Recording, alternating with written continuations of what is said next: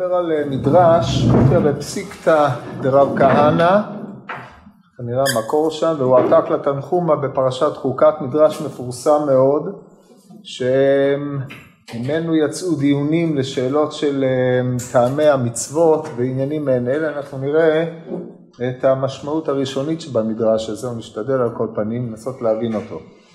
זה מופיע בתנחומה חוקת כ"ו או במדרש במדבר רבה י"ט ה' או משהו מעין זה, שבמדבר רבה כידוע הוא העתק של התנחומה על התנחומה.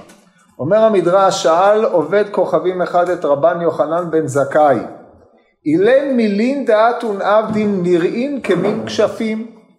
מביאים פרה ושורפים אותה וקודשין אותה ונוטלין אפרה ואחד מכם אה, מטמא למת, מטמא למת, דהיינו טמא מת, מזין עליו שתיים שלוש טיפין ואומר לו טהרת. אמר לו נכנסה בך רוח תזזית מימיך? אמר לו לאו. אמר לו שמא ראית אדם שנכנסה בו רוח תזזית? אמר לו הן. אמר לו מה אתם עושים לו? אמר לו מביאים איכרים ומעשנים תחתיו מרביצים עליהם מים, עליה מים, והיא בורחת.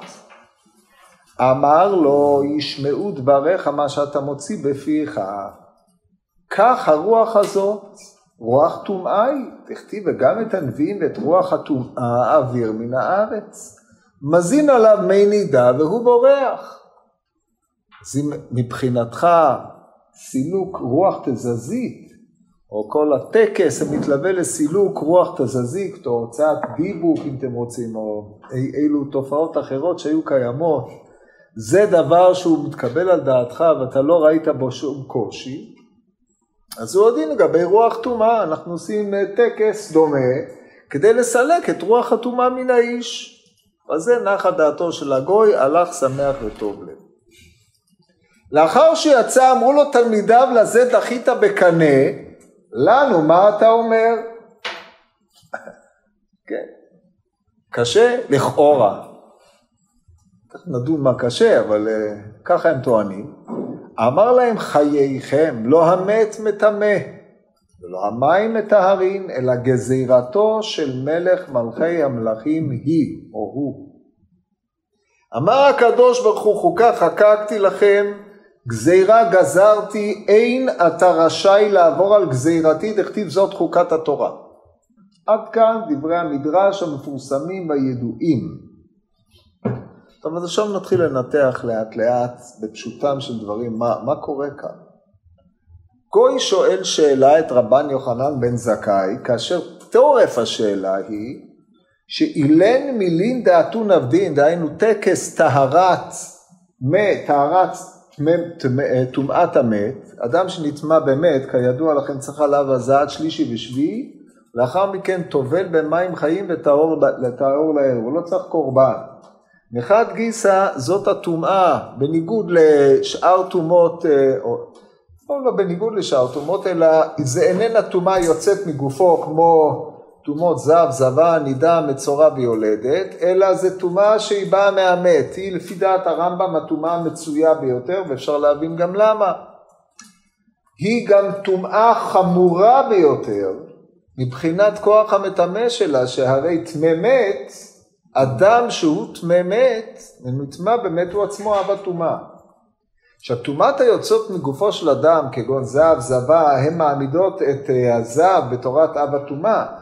אבל פה הטמא הוא נטמע ממת, שמת הוא אב הטומאה, כן רש"י קרא אותו אבי אבות הטומאה, אבל הוא אב הטומאה מאבות הטומאה, והטמא מת עצמו הופך להיות אב הטומאה, כמו שאומרת המשנה בתחילת מסכת כלים. היא טומאה חמורה שרק בפרה, באמצעות פרה אדומה אפשר להיטהר ממנה, והיום שאין לנו פרה אדומה אי אפשר להיטהר. מה שאין כן כל שאר הטומאות, על כל פנים לרמת אכילת תרומה אפשר להיטהר מהם, אפילו אה, זב, זבה יולדת ומצורע, אחרי ספירת שבעה נקיים, או אצל יולדת אחרי 80 אה, יום או 40 יום, טובלת ומותרת לאכול תרומה בערב, דין תורה. רק לאכילת קודשים היא אסורה, אבל טמא מת, הוא נשאר בטומאתו, טמא מת, אב הטומאה, עד שלא יזו עליו הזעת שלישי ושביעי. רק אחרי הזעת שלישי ושביעי פוקעת שם טומאת מת ממנו, וחל עליו דין של מי טמא שרץ, ממילא אחרי זה צריך טבילה במקווה, אז הוא נעשה טבול יום. לכן זאת טומאה החמורה מן הטומאות מבחינת יכולת ההיטהרות, וכהנים מוזרים עליה, הטומאה הזאת היא כמו כן, כמו שאומר הרמב"ם במורה בג' מ"ז, הטומאה המצויה ביותר. עכשיו סדר טהרת טומאת ממץ היא סדר הכנת פרה אדומה, שמופיע בתחילת פרשת חוקת, לאחר מכן יש את ההזעה שמזים ביזה הטהור על הטמא, הטהור המזה על הטמא לאחר שהוא ייזה עליו, הטהור טהור והטמא טהור, לא הטהור טמא, הטהור טהור, רק אם הוא לא ייזה עליו, אז או שנפלו עליו הוא נשא את מי הטהרה כדי uh, לעשות אי, אילו עניינים לא על מנת לטהר, אז המים מטהרים את ה... מטמאים את הטהור, אבל טהור שהוא יכול להיות גם טבול יום, כן, גזע הטהור על הטמא זה אפילו בטבול יום, כשהוא מזה על המת, הוא לא נטמע. כן, ההגדה הזאת אין לה שום נגיעה למה שידוע, אמרתי, אחכם אוויר רחוקה ממני, טעמה של פרה אדומה נעלמה משלמה המלך עליו השלום, מפני שהיא מטהרת הטמאים ומטמאת את הטהורים. הדבר הזה לא נוגע בהגדה הזאת, ולגופו של עניין, היא מטמאת רק את הטהורים שלא באו לטהר טמאים בה. כן, זה גם כן צריך לדעת, זה הלכה מפורשת, על פי הגמרא ביום, ה... גם גמרא ביום, הגמרא בנידה בדף ח', ומה שהרמב"ם פוסק בהלכות אה, פרה. עיקרה של ההגדה הוא טקס ההיטהרות עצמו, שהטקס הזה נראה טקס מגי לחלוטין. בא הגוי ואומר, אתם מוזרים על הכשפים. אתם בזים לאומות העולם שנזקקים לטקסי כישוף כדי, אה, לכל מיני דברים.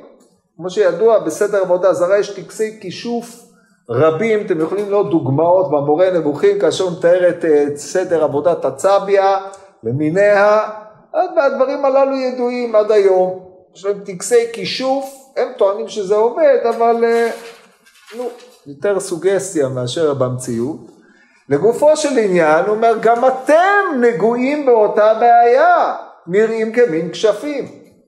עכשיו הגוי כשלעצמו אין לו בעיה עם זה שנראים כשפים, מה, מה אכפת לו? הרי אצלו יש כשפים על ימין ועל שמאל, כן? כל uh, סדר הקרבת הקורבנות והתבוננות באותות של הקורבן זה מעשה כשפים, או קוסמים קסמים, מי שקרא בספר יחזקאל, איזה פרק?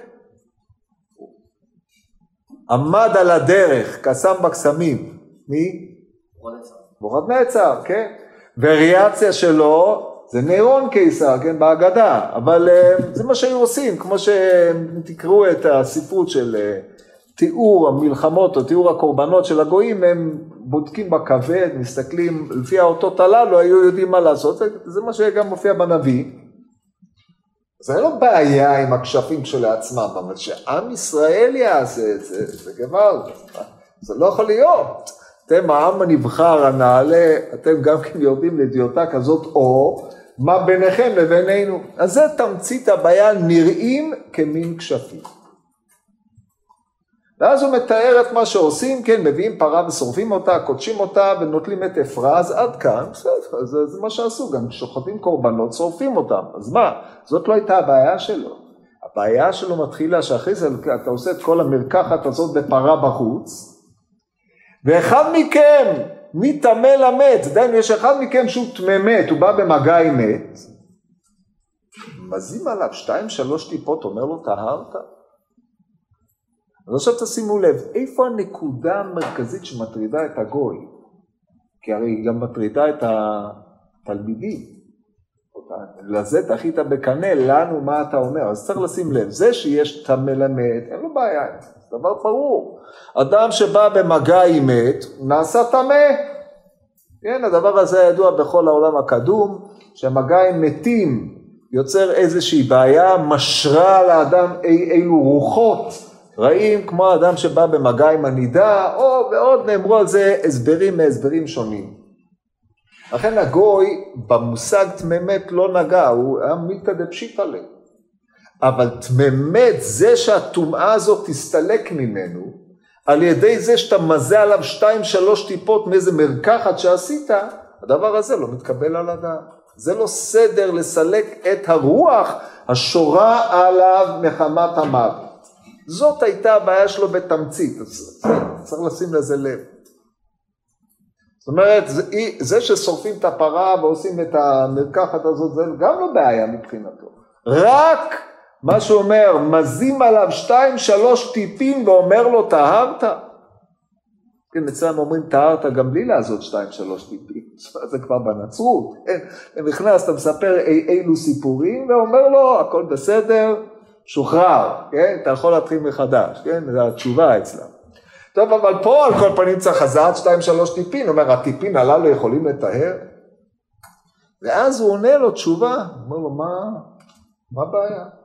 אם לאמץ את הנחותיך, כן, זה קיים בעולם, מביא לו את הדוגמה של רוח תזזית, אדם שנכנס בו דיבוק, כן, מתעברה בו איזה רוח, בלי להיכנס לפרטים, התופעה הזאת הייתה קיימת בעולם העתיק, היא הייתה קיימת בעולם הלא עתיק, וסילוק רוחות ודיבוקים זה פרוצדורה ידועה, היו הולכים אל השמן והוא היה עושה אי, אילו פעולות, כן, זה קיים אצל האינדיאנים, זה קיים אצל אה, כל השבטים האלה והאחרים, זה קיים גם, היה קיים באירופה, היה מצ... אה, גם כן קיים, היה קיים גם בעם ישראל באופנים אלו ואחרים, סדר הוצאת הדיבוק.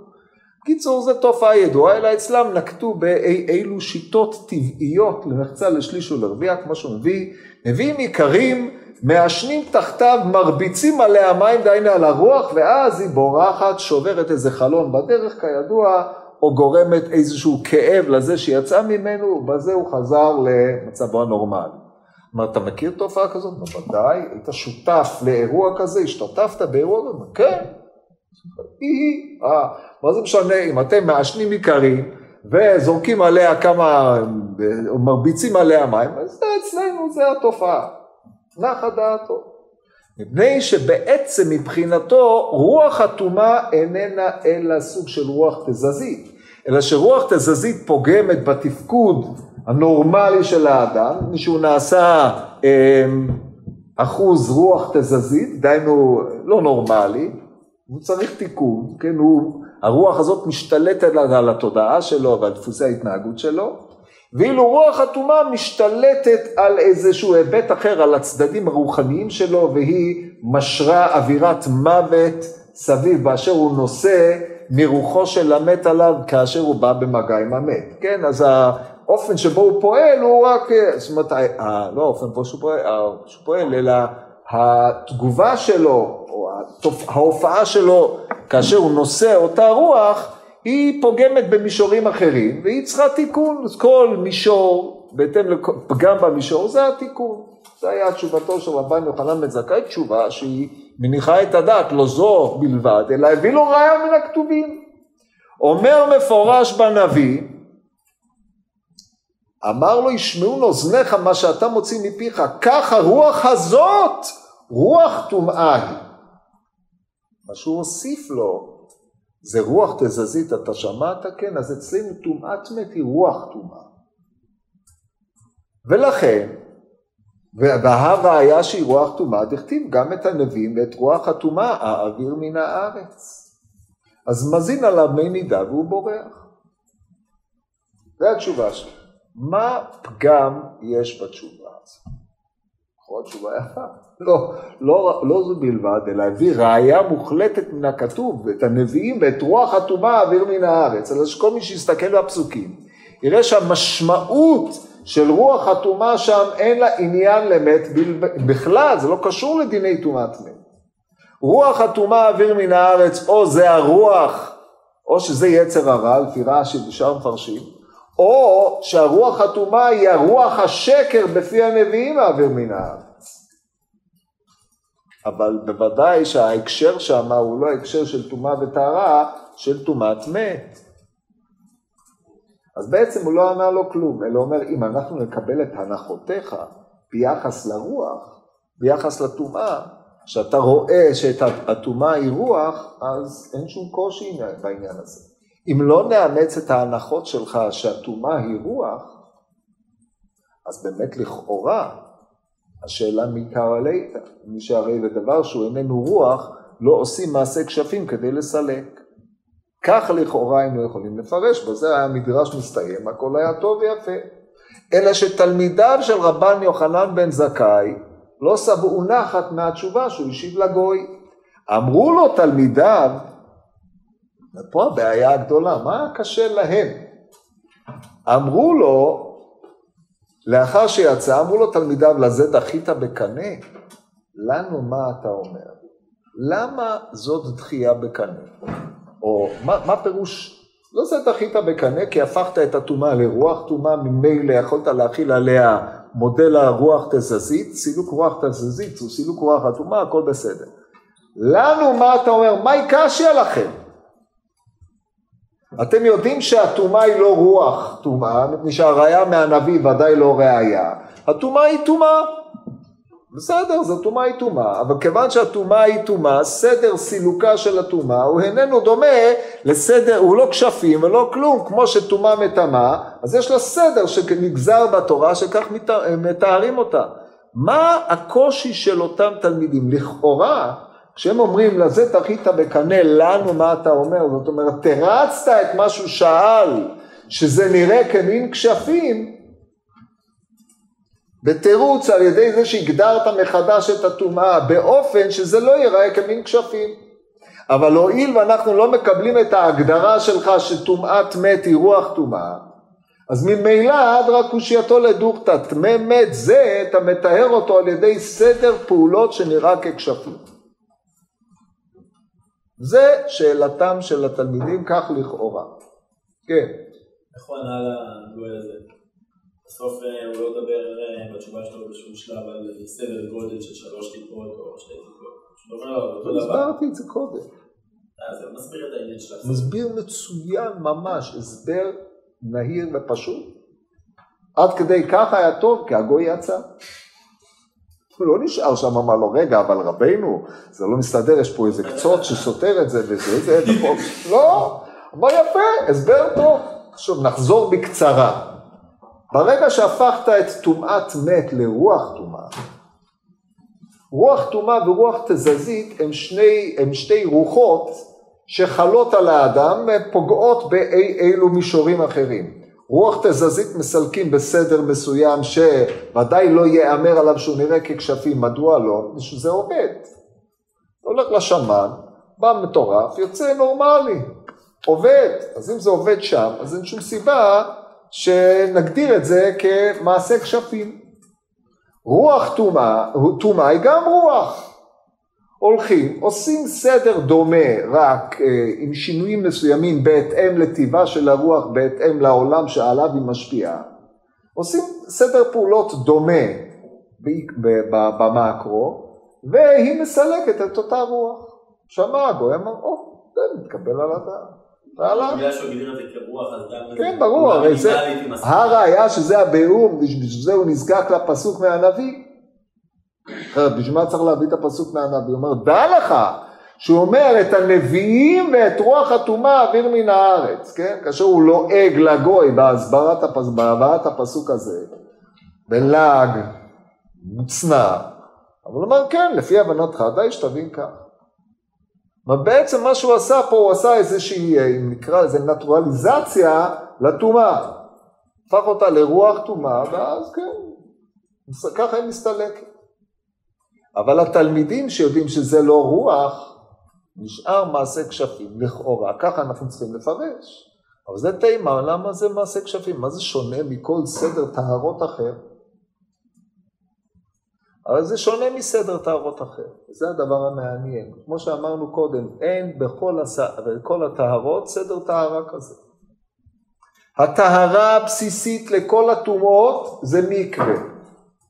מקווה מים, זה קל להבין גם. המים מטהרים. יש אמ, ספירת שלישי ושביעי, יש סדר טהרת מצורע. כן? שאז אה, יש לו דמיונות לסדר טהרה הזאת, ציפורי מצורע שגם כן אה, אומות העולם מונים, מונים אותם, אבל אחרי ככלות הכל סדר טהרת המצורע זה הזעמזים עליו אה, מיד... זה בעצם פרוצדורה דומה פה, אבל אה, לא ראו את סדר טהרת המצורע, כמעט לא עשו אותו, אבל סדר טהרת טומאת מת הייתה הדבר מצוי, אז אפשר היה להכיל גם על סדר טהרת המצורע את אותו דבר, מה עוד שמצורע יש לו בחינה שהוא מעין מת, כן? אשר יצא מרחם אמו ויאכל, על טענת היא כמת אשר יצא מרחם אמו ויאכל לחצי בשרו. בן מצורע חשוב כמת. סדר הטהרה שלו מבחינה בסיסית, הטהרה הראשונית שלו כדי להחזיר אותו לתוך המחנה, היא בעלת אה, פעולות דומות. ולכן השאלה תשאל גם על סדר טהרת המצורע, אומר מה הולך פה? הרי אין, אין פה שום אה, מובנות לסדר הפעולות הללו, למה הזעת שלושה טיפים תסלק את הטומאה הזאת, כאשר בכל הטומאות לא מצינו כאין זה. אז זה מה שהתלמידים רצו לה, להבין, ככה לכאורה צריך לפרש. אז בקיצור, לזה דחית בקנה, זה על העמדת הטומאה כרוח. אז זה הוא עונה להם, לא המת מטמא ולא המים מטהרים, אלא גזירתו של מלך מלכי המלכים. מה התשובה? זה לא כשפים, זה גזירת מלך. עכשיו, הרי התלמידים ידעו שזה גזירת מלך, כי כתוב בתורה, זאת חוקת התורה, ככה אנחנו עושים. מה הוא ענה? זה נראה ככשפים, אחרי שאמרת שזה גזירת מלך זה כבר לא נראה כמין כשפים? אם זה לא נראה כמין כשפים, יפה, אז מה, מה, מה לא ידעו התלמידים? כי הרי עד שהגוי לא שאל, התלמידים אף פעם לא שאלו את השאלה הזאת. רק אחרי שהגוי הגיע, שאל את שאלתו, יצא שמח וטוב לב עם התשובה, אמרו לו התלמידים, רבינו, מה לנו אתה אומר? זה שהגוי פתח בפניהם איזושהי פתח, איזושהי אמירה שהם לא חשבו עליה. אומר הגוי, הדבר הזה מתדמה למיני כשפים. איך התורה נותנת יד, או איך התורה מאפשרת לעשות סדר פעולות כזה שהוא כמיני כשפים. עכשיו, הוא לא עונה עליהם, הוא לא עונה כלום. הוא אומר להם, רבותיי, זה גזירת הכתוב, אל תשאלו שאלות. כך לכאורה. עכשיו, ויותר מזה, מוסיף להם, הוא אומר להם ככה, אמר חייכם לא המת מטמא ולא המים מטהרים. שאלו העולם האומנם? לא המת מטמא? מת ודאי מטמא. לא המים מטהרים? המים ודאי מטהרים, כי רק מאחר שהמת מטמא, המים מטהרים. אם המת לא היה מטמא, לא היה צריך לעזות עליו שלישי ושביעי, הרי גוי לא מטמא בטומאת מת, כן? אז גוי, אין לו כלום. לא המת מטמא אותו, ולא המים מטהרים אותו, הוא שער גוי כמו שהיה, לא, השתנה כלום, אין עליו דיני טומאה. אז מה המשמעות המשפט לא המת מטמא ולא המים מטהרים? שהרי זה חלק ממה שהוא היה צריך להשיב להם. אלא גזירתו של מלך מלכי המלכים. מה גזירתו של מלך מלכי המלכים? אחרי זה מוסיף רבן יוחנן בן זכאי ואומר, אמר הקדוש ברוך הוא חוקה חקקתי לכם. גזירה גזרתי, אין נתי רשאי לעבור על גזירתי. לעבור במה? ולא לעשות מה, או מה לעשות מה? מהי האווירה הזאת שאתה לא רשאי לעבור? תכתיב זאת חוקת התורה. אז הסיפה הזאת היא זאת שצריכה ביאור. טוב, בביאור ההגדה הזאת נחלקו הקדמונים. יש כאלה שפרשו את ההגדה הזאת כעניין שהוא מסוים לדיני טומאה וטהרה בלבד. ככה נראה גם לעניות דעתי. יש כאלה שהרחיבו את ההגדה הזאת כמי שדנה בעיקרם של טעמי מצוות התורה. וזה המהר"ל. המהר"ל בתפארת ישראל נזקק להגדה זו. ונקרא לכם כמה דברים מהתפארת ישראל. והוא מסביר את ההגדה. צריך להבין מה הוא אומר. ביסודו של דבר המהר"ל מציג שני מודלים ביחס למצוות התורה. המודל האחד הוא המודל המועיל. קיום המצוות מועיל. מתמיד את המציאות בטובה שבדרכים, הוא בריא לו לאדם, הוא יותר טוב, הוא אה, בלשונו של המהר"ל, מצוות התורה הן תועלת לעצמם. הנה רבן יוחנן בן זכאי השיב לגוי כי מצוות התורה הן תועלת בעצמם, הדרך שמר כי פרה אדומה היא מעברת רוח אטומה. וכמו שחשבו קצת בני אדם כי התורה אסרה מאכלות אסורות מפני שמולידים מזג רע, כן? קוראים להם במורה נבוכים, אה, דומני ג' מ"ח, וכן נתנו טעם בדם ובחלב כמו שכולם הם מולידים מזג רב, וכל הדברים האלה אומר המהר"ל, ביאורים כאלה אין בהם ממש לעניין איסור שלהם.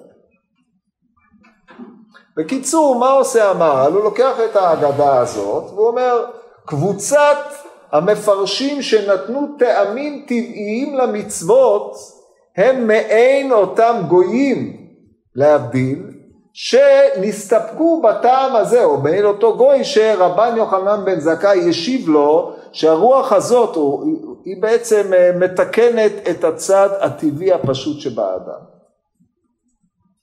ואז אומר המהר"ל, מביא אה, עוד אה, דוגמאות על ה...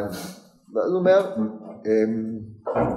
פרק אמר להם הממונה ונטמאתם בם, תנת ברבי שמואל אבירה מטמטם ליבו של האדם, שנאמר אל תטמאו בהם ונטמאתם בם, מה דיקה ונטמאתם בהם ונטמאתם?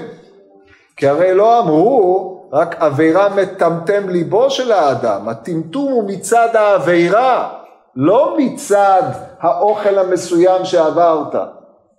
זאת אומרת אם הוא שחט בהמה והיא נתנבלה אז האכילתו היא עבירה ולכן היא מטמטמת ליבו. אם היא לא נתנבלה, אז היא לא מטמטמת ליבו למרות שהוא אכל את אותו בשר. אומר המהר"ל, אין זה מצד הטבע, או בהקשר שלו, אין זה מצד הטבע של שרצים. ואם כי האמת הוא שכל הדברים האסורים מולידים מזג רע, אין זה טעם האיסור. זאת אומרת, זה שהדבר הזה יכול לגרום מזג רע לאדם, לאטום את מוחו במסיבות אלו ואחרות, לגרום לו אוטם מלא ועוד דברים, זה נכון, אבל לא בגלל זה הקדוש ברוך הוא ציווה אותם. אלא הוא אומר ככה, כאשר השיב רבן יוחנן בן זכאי לגוי כי מצוות פרה אדומה על דרך זה והיא כמו פעולות הטבע וסגולה מן הסגולות, אמרו לו, אינו תלמידים, לזה דחית בקנה, אנחנו יודעים שמצוות התורה הן לא סגולות. לומר כי מצוות התורה על דרך זה, אבל אנו שאנו יודעים כן מצוות על דרך זה, אם כן מה אתה אומר לנו, דהיינו מה עניינם של מצוות התורה? השיב חייכם שאין המת מטמא ואין המים מטהרים, פירוש אין בטבע שיהיה המת מטמא או שיהיו המים מטהרים. זה לא טבע. מת לא מטמא ומים לא מטהרים בטבע, שאין כאן דבר טבעי במצווה זאת, רק גזירה, גזרתי את הרשאי לעבור עליה. ואז נכנס המהר"ל להסבר, כאשר תמצית הטענה היא כזאת.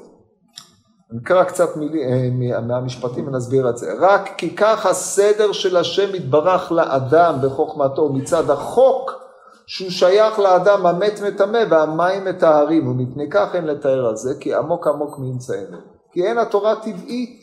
שאילו לא הייתה התורה טבעית, היה זה קשה, מה עניין טומאה וטהרה, אבל אין זה דבר טבעי כלל, רק הוא סדר שכלי. מה שעומד ביסוד תפיסת המהר"ל היא שהתורה היא הסדר השכלי שעל פיו ברא הקדוש ברוך הוא את האדם, ברא את העולם וחקק את ההנהגה הנכונה בעולם. האדם לא יכול בהתבוננות בטבע בלבד להשיג את הסדר השכלי הזה. הסדר השכלי זה השתלשלות מהשם יתברך או מרצונו הפשוט עד הגעתו אל האדם. וההשתלשלות הזאת המתבטאת בדבר השם היא כולה שכלית, היא מסודרת, היא חוקית, אבל החוקיות הזאת איננה החוקיות הטבעית הפשוטה שאדם יכול להסיק מהתבוננותו בטבע. יש אי אילו נקודות משיקות ביניהם, אבל בוודאי ובוודאי שעמוק עמוק מאמצענו. ואי אפשר לעמוד על עומק סוף הסדר השכלי מפני שהתורה היא האמצעי שבו הקדוש, היא הכלי אומנותו של הקדוש ברוך הוא שעל פיו הוא ברא את האדם.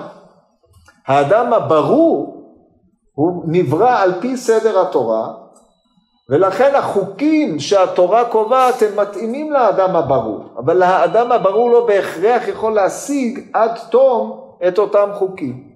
זה חוקה חקקתי וגזרה גזרתי. אין הכוונה חקקתי חוק פרטי זה של פרה אדומה.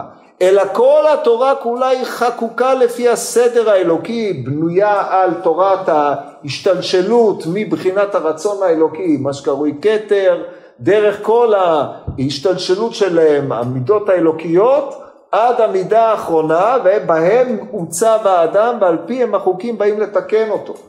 כאשר תיקונו של האדם הוא לא התיקון של גופו בלבד, אם כי יש בזה הרי תועליות לגופו, אלא התיקון שיביא את האדם לדבוק בהשם יתברך בדבקות היותר נעלה שיש. זה תמצית שיטתו של המערב.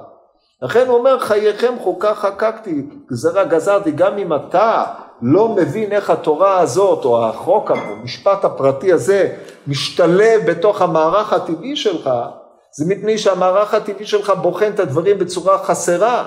יש סדר אלוקי ולא רק סדר טבעי, הסדר הטבעי הוא פרט בתוך המערכת של הסדר האלוקי. באופן הזה המהר"ל מפרש את ההגדה הזאת.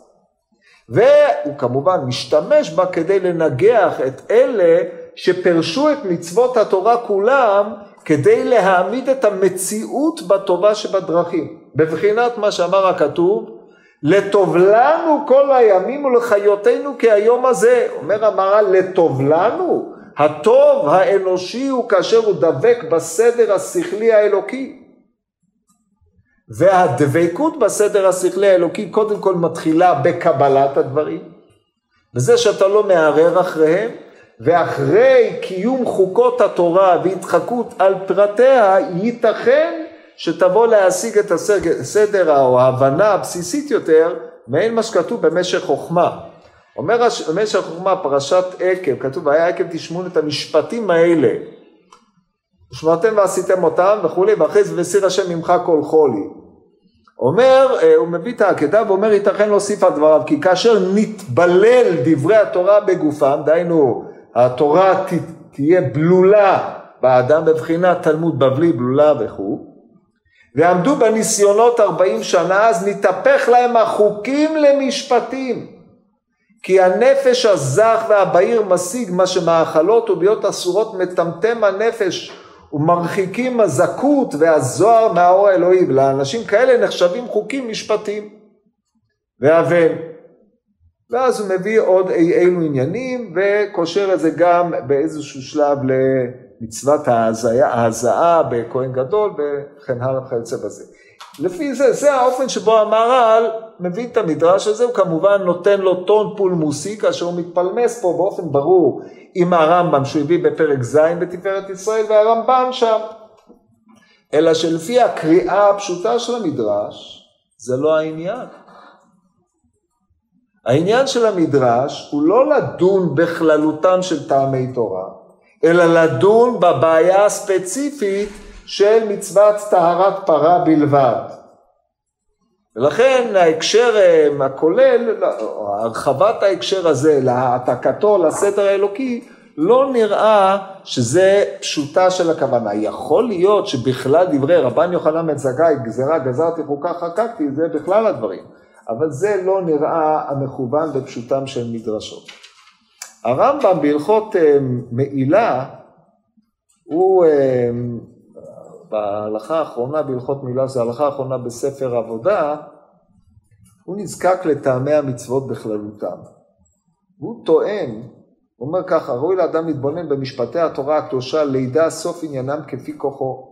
ודבר שלא ימצא לו טעם ולא ידע לא ילל, יהי קל בעיניו ולא יהרוס, לעלות אל השם פן יפרוץ בו. זאת אומרת, יש להם שני כיוונים, או האדם הורס אל השם, דהיינו מייחס להשם, או למצוות טעמים שהם לא הם, זה נקרא להרוס, לעלות, מבחינת גם הכהנים הניגשים, הניגשים אל השם יתקדש הוא פן יפרוץ בם השם.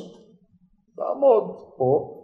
לחילופין, אם אל תגיע למסקנה שהמצוות הללו ריקות ואין בהן שום דבר, זה הצד השני, זה יהיה קל בעיניו. ולא תהיה מחשבתו בו כמחשבתו בשאר דברי החול.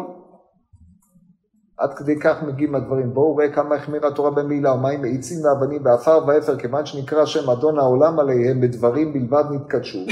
כל הנוהג בהם מנהג חול מעל בה השם, ואפילו היה שוגג צריך שגגה. קל וחומר למצווה שחקק לנו הקדוש ברוך הוא שלא יבעט אדם בהם מפני שלא ידע טעמן, וזה צד אחד, ולא יכפה דברים אשר לא חן על השם להחשוב בהם מחשבתו כדברי החול. זאת אומרת, אתה לוקח אבן, הקדשת אבן למקדש, אחרי שהקדשת אותה, מה היא? אבן. וזה שהקדשת אותה לא שינה בה שום דבר, אלא נתן בה דין, קודש. עכשיו אתה, אסור לך למעול באבן הזאת, אסור לך להשתמש בהם. אבל אחרי ככלות הכל היא אבן. אז יוצא שיש מצוות שגם אם הם חלות על דברי החול, או גם אם חוקים, ואתה רואה בהם רק אבן, הואיל ושם השם נקרא עליהם, הם קודש. גם אם אתה לא מבין כלום, שם השם נקרא עליהם, גם אם אתה אומר אין בזה שום דבר, זה רצון השם. הדבר מתחיל בכיבוד של הרצון האלוקי. בחוכמת התורה, או שבכל רצון אלוקי יש גם חוכמה. לא תמיד היא חשופה לאדם, לא תמיד האדם מוצא אותה, לפעמים אדם לא מוצא שום טעם בעניינים הללו, אומרים תתלה את החיסרון בך, אבל בכל דבר אתה צריך להשתדל לחפש את החוכמה האלוקית. אתה מקיים את המצווה לא מפני החוכמה שבאה אלא מפני שזה רצון השם, אבל הואיל והרצון טבוע בחוכמה, אתה חייב לחפש את החוכמה. זה גישת הרמב"ם למצוות. כאן, והוא לא סותר את מה שהוא כותב במורה נבוכים, אני לא יכול להיכנס לעניינים הללו. אגב, זה הוא מזכיר פה את פרה אדומה, בכלל המצוות שהאדם משיב עליהן. לגבי ענייני טומאות וטהרות בכלל, בהקשר דנן, צריך אחרי ככלות הכל לתת פשע לדברי רבן יוחנן בן זכאי. יש שתי גישות. יש גישה שטוענת ש... כמובן אין טומאה ואין טהרה, המת לא מטמא והמים לא מטהרים, פירושו של דבר, הטומאה היא לא איזשהו יסוד ריאלי, אין דבר כזה. אלא התורה גזרה דין טומאה, והתורה גזרה את סדר הטהרה. עכשיו, כאשר לכשתמצי לא אמר שהתורה גזרה סדר טומאה וסדר טהרה, איך אנחנו מתייחסים מכאן ואילך לטומאה? האם אנחנו רואים את הטומאה כאיזשהו יסוד, משעה שהכתוב גזר אותו, הוא יסוד המקנן במת, באדם הבאו, יסוד המקנן במת, המת מטמא, באשר יש במת עכשיו טומאה שהתורה גזרה, ולכן כאשר אתה בא במגע עם המת, אותה טומאה שהיא כולה גזרה מועתקת אל האדם, ואז אנחנו נותנים לו איזשהו יסוד סובסטנציאלי, דהיינו יסוד של ישות, אלא הישות הזאת כל עצמותה היא פועל יוצא מן הגזרה. זה גישה אחת. או שמא גם כשתמצי לא ימר שהתורה גזרה דיני טומאה וטהרה, הטומאה אין בה ישות, אין בה, יס... אין בה כלום. אין שם טומאה. המת הוא לא, המת מטמא אבל הוא עצמו לא טמא. אין בו שום יסוד, לא מפני שיש טומאה במת ומטמא, אלא המת אין בו שום טומאה, הוא רק מטמא. יש בזה מחלוקת עמוקה ונפלאה בין הרמב"ן לרמב"ם. איפה המחלוקת? זה קצת לומדס. אני, אני לא הסברתי את מה שאמרתי, זה עמוק, אז אני אסביר את זה ואחרי זה תשאל, אין לנו עוד הרבה דבר.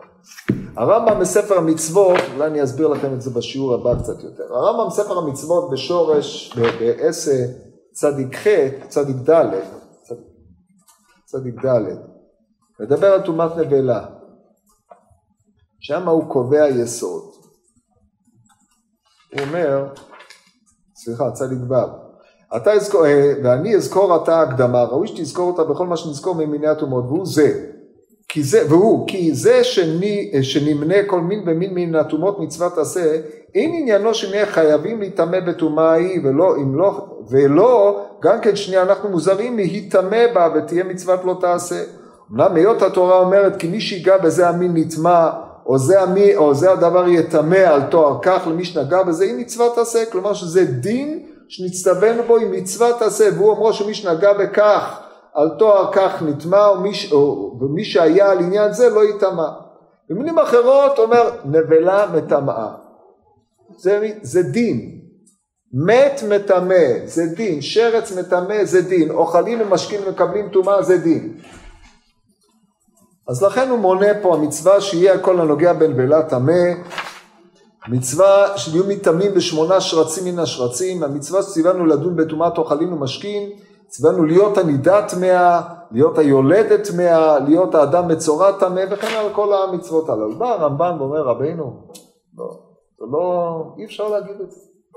אומר הרמב"ן, אני עם כל אריכות דברי הרב וההקדמה שהקדים לכל מיני הטומאות לא ראיתי להביא דין הטומאות בחשבון המצוות. זה לא נכון, למה לא? לפי שאין רשות גמורה מכל צד, כלומר כיוון שאין משהו שמחייב אותי, לא תיפול פה מצווה, זה כבר מחלוקת עקרונית בין הרמב"ם לרמב"ן לגבי מניעת מה שקרוי דינים כמצוות. אבל מה שמעניין אותנו זה ההמשך, ולשון ספרה שהביא גם כן הוא מבואר הכיצד, אבל אומר זה רשות, כיוון שמנענו יתעלם מביאת מקדש בטומאה מאכילת קודשים גם כן, צווה אותנו לאכול דברים בטהרה כל טהור בביתך יאכל אותו, באר ואמר אילו דברים מטמאים ואילו אינם מטמאים, ואין בסיפורים ההם מצווה לא בכלליהם ולא בפרטיהם בשום פנים. וזה כאומרנו שהקרבת בעל מום נמנעת במצוות לא תעשה, ונשאר עלינו לדעת איזה מהדברים עמומים ולא נמנה בהם מניין כאומרו של, כמאמרו של הבא מניין השביעי. זאת אומרת זה ככה, כשבעל מום מטמא, בעל מום אסור להקריב אותו, האם תמנה כל מום כמצווה? ברור שלא. אתה מונה או קובע שבעל מום אסור להקריב אותו, אז בעל מום כהן אסור לו לעבוד, בהמות בעלי מומים אסור להקריב אותם, זה המצווה או זה איסורים, וכל המומים הם פרטי. כיוצא בזה, טמא, אסור לו לאכול תרומה, אסור לו לאכול, להיכנס למקדש, וכל האופנים שבו הוא מטמא, או האמצעים המטמאים והמטמאים, הם כולם פרטים מעין מומים. הרמב"ם אומר לא, הרמב"ם, אבל מה עושה הרמב"ם? הרמב"ם זה מרתק, מונה מת, מת, מת זה מצווה, מת מטמא מצווה, נבלה מטמא מצווה, מידה מטמאה מצווה, כל הרשימה של המטמאים, את אלה שמקבלים טומאה, שזה אדם, את האדם הוא לא מונה, כי הרי זה מובן מאליו, ואוכלים ומשקין הם המקבלים טומאה, זה מה שהוא מונה. האופנים שבו הם, המת, מטמא, כל האופנים של ההיטמעות, הרמב"ם לא מונה, אלה הפרטים. יש פה מחלוקת יסודית, כשנבין את עומק דברי הרמב"ם, כמו שבעל מום אסור לו להיכנס למקדש ויש מומים, טומאות הם מעין מומים. מומים שגזרה תורה אבל הם מעין מומים. ולכן כאשר באת במגע עם מת, נוצר בך מום של טמא מת. זאת ההשקפה, ולכן אין טעם למנות את כל העניינים הללו. אצל הרמב"ם זה הפוך. אומר הרמב"ם, אין לי עניין למנות את ההיטמעות, יש לי עניין למנות את המטמאים. עכשיו מה שעומד ביסוד השיטה הזאת, טוב, אנחנו נמשיך בשבוע הבא, נסביר לכם קצת על